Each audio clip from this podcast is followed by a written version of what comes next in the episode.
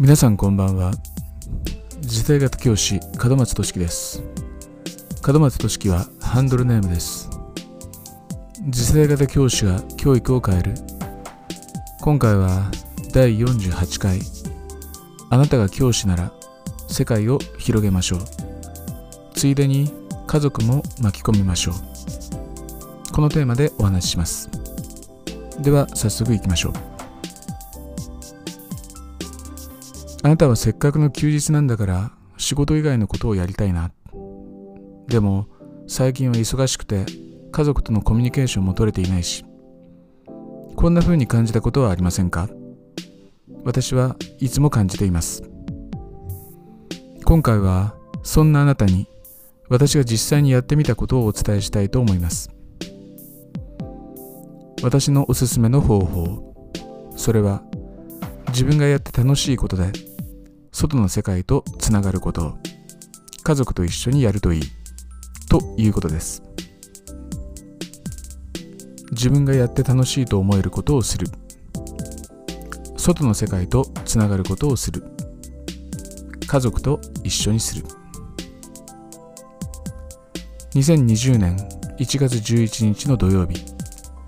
私は古書店のブックオーナーとして蔵書の出品に出かけました。古書店のオーナーは高校生です。彼は18歳。私は52歳です。もちろん敬語で話します。私が敬語を使うのには理由があります。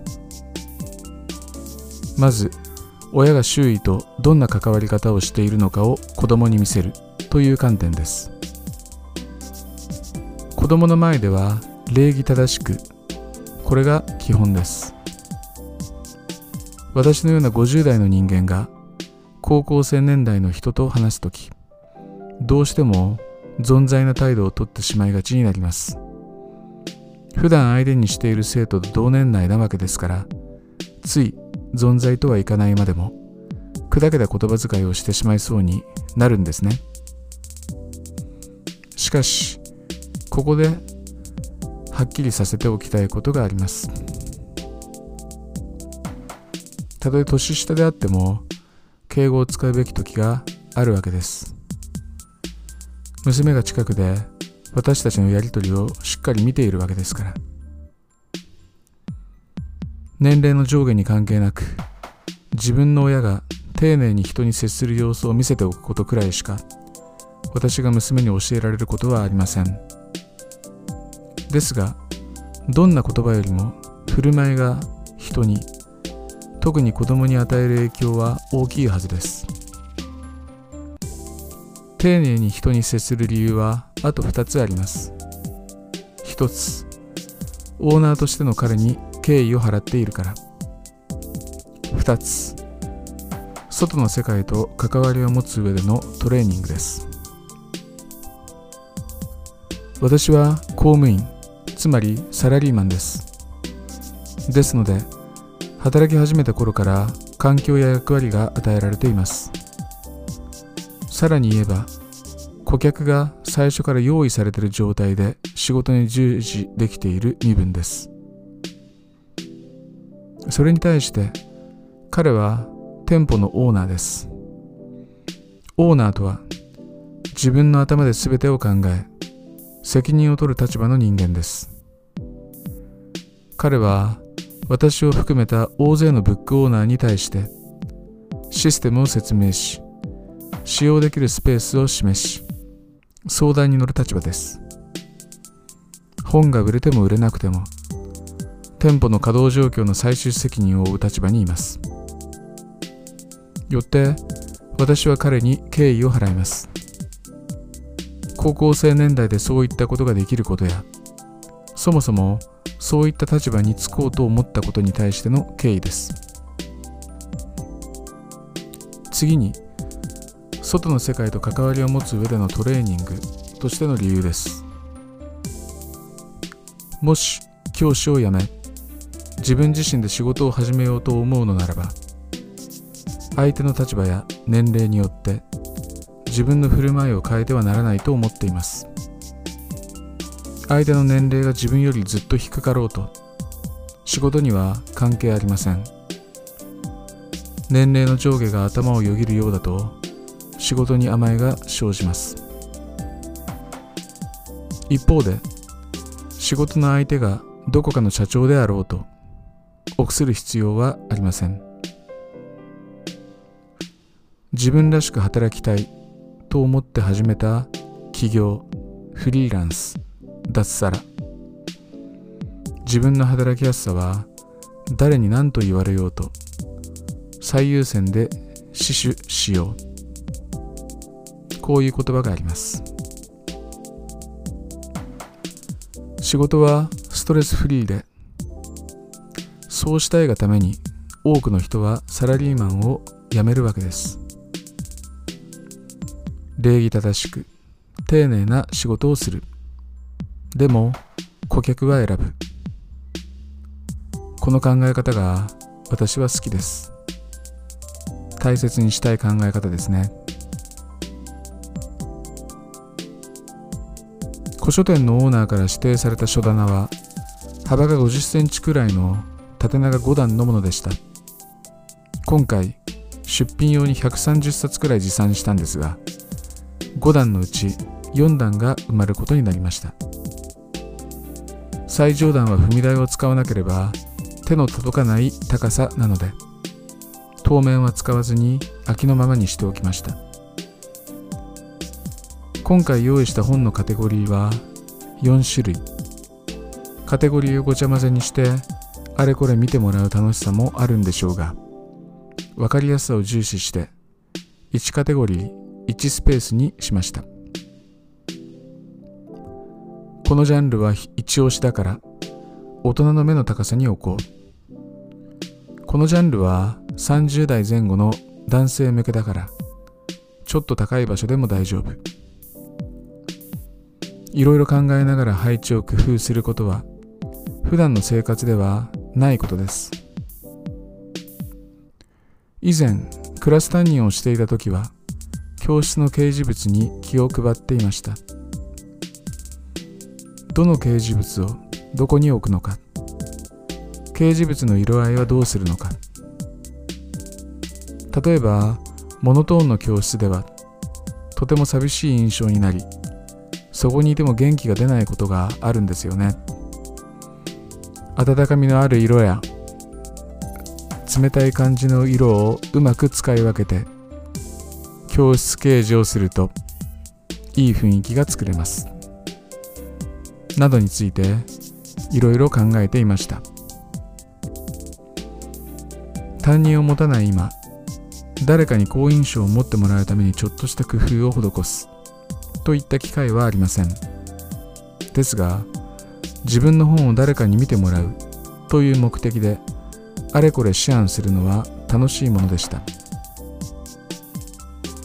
全てが価値提供なんですね。仮に購入に至らなくてもまず注目してもらうことが大事だと思います。では普段の仕事ではどうでしょうか？生徒に理解してもらうためにはまず注目させる。授業の材料構成声のトーン間の取り方立ち位置アクションの入れ方。それらを全て総合した時授業の終わりに今日の授業は聞く価値があったと生徒に思わせることにつながるのだと思います。今回私が持ち込んだ4つのカテゴリーは自殺やうつ家族相互の関わり心理学全般それにビジネス書です。人の心を扱った非常に重いテーマのものが揃っていますが今日に至るまで私の人生のかなり長い部分を占めていたテーマです。読んでいると気がめいりそうになるものが多くて困ってしまいますが同時にその時々で私の心を支え考え方に軌道修正を施し現実の重みを感じさせ未来への希望を示してくれた本たちでした。他のブックオーナーの方々の書棚を見ると私と同じようなテーマの本はちょっと見受けられませんでした。ですのでこれでよしとしました。もとより売ること自体が目的ではないため他の人とテーマが重ならないことで売れるニッチを攻めてるぞ。と考えたからではありません。私の書棚に並べられている本の背表紙を見てこれが私だった。こういう思いを新たにしたからです。自分自身の経験が改めて目の前に示されこの過去が現在の自分につながっているとの思いに至ったためでした。これは単に本の棚卸しではあありません。私たちは人生の棚卸しを定期的に行う必要があると思います。一度片付けた本は何かしらの機会でもない限り日の目を見ることはそうそうありません。では人生はどうか。私たちは普段どれだけ人生の棚卸しをしているでしょうか。日々の問題に追われ未来を不安視しそのくせ何も行動に移さず一生を終えてしまうのが多くの人の人生です。ならば定期的に人生を見つめ直すことは不可欠です。私の蔵書にはスリップを挟んでいます。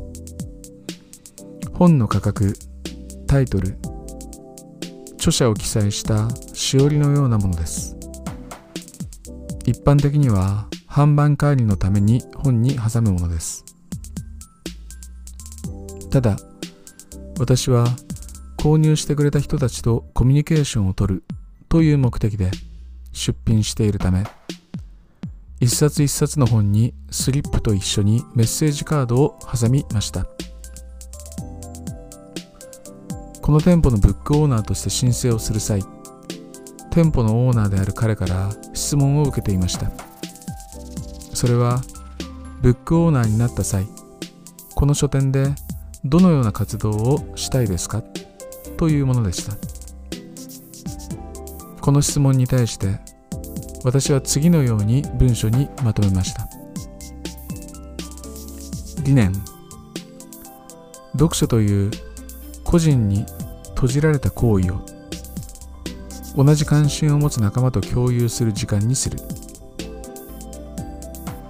読書は個人で楽しむものという感覚が強かった。好きな作家好きなジャンルの本を購入し読み多くの人がインプットで満足している。しかしそのやり方ではその本が売れるかどうかだけが鍵になる。著者の考えは売れた冊数つまり売れた人数に従って共有される範囲が広がっていくが個人止まりである。最近は一冊のベストセラーを多くの人たちで共有する読書会や Amazon の書評など。その営み自体が価値観の共有につながるケースもあるが前者については情報の取得が一部にとどまり後者についてはその本を購入するきっかけになるに過ぎない。ある本が売れた時つまり誰かがある本を手にした時そこに書かれている内容について深い意見交換をしたい。思いを共有したいという人は潜在的に多いはずだ。興味を持ったからその本を手に取ったのであり自分が読んだその本を他の人がどんな風に受け取ったのかを知ることでさらに考えが深まるはずだ。これはアウトプットのプロセスだ。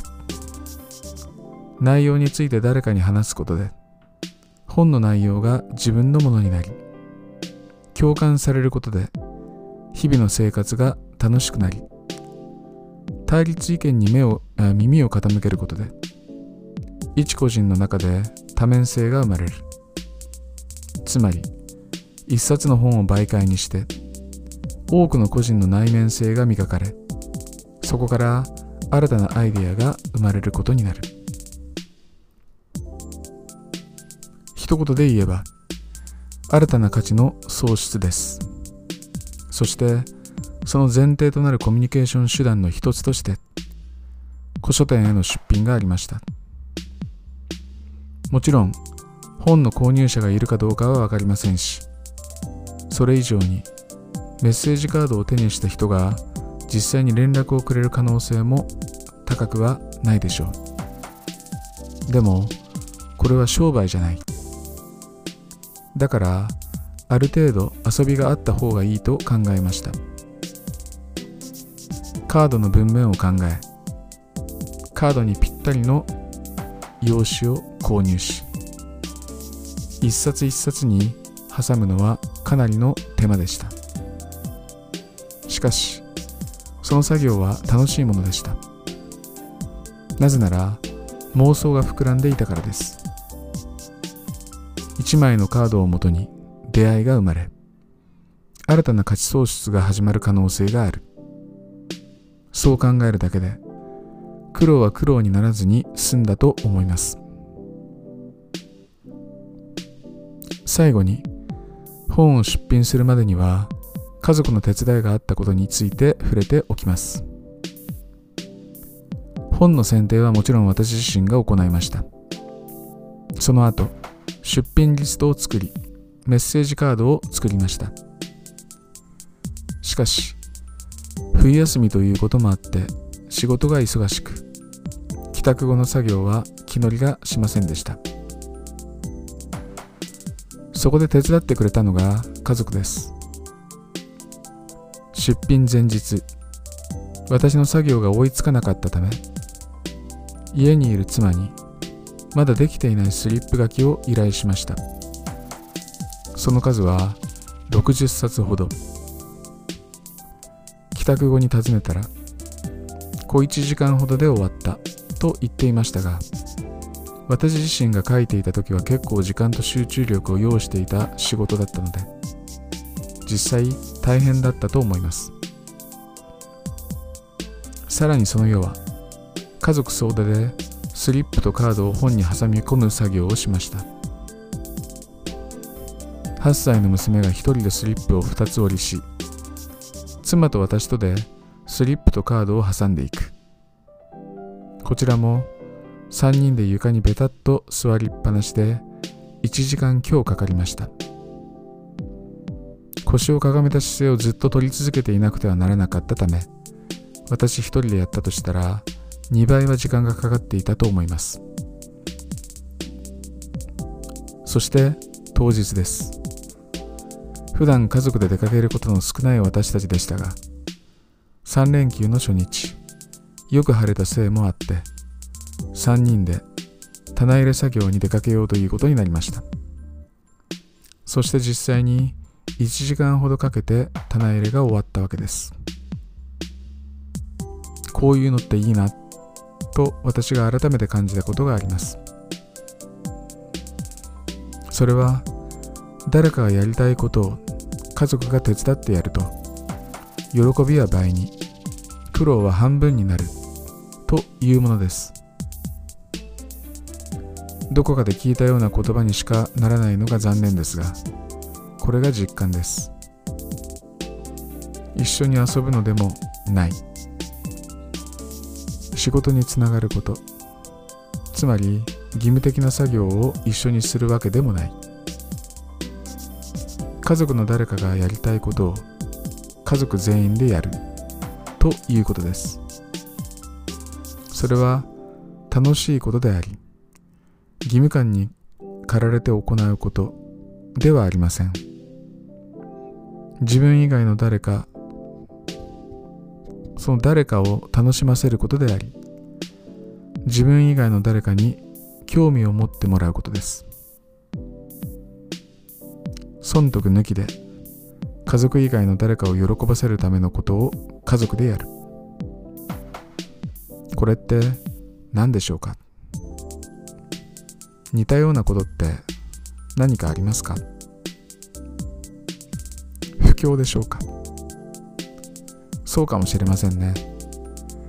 自分にとって大切な信念を家族ぐるみで多くの人に伝えて回る人たちがいますから。押し付けにならなければそれってありだと思います。きっとその人たちの心は深く満たされるでしょうから。相手の年齢や立場に関係なく丁寧で誠実な態度で接しましょう。子供への影響は大きいものです。付き合う人とはフラットな関係を保ちましょう。人間関係はストレスフリーが一番です。価値喪失を意識しましょう。教師は普段そういうことをあまり考えませんから。自分の価値観をはっきり出しましょう。私という人間を伝えるために。学校以外の世界と関わりましょう。職場と自宅の往復では何も生まれません。そして家族があなたの仕事を手伝ってくれたらそれはラッキーです。感謝しましょう。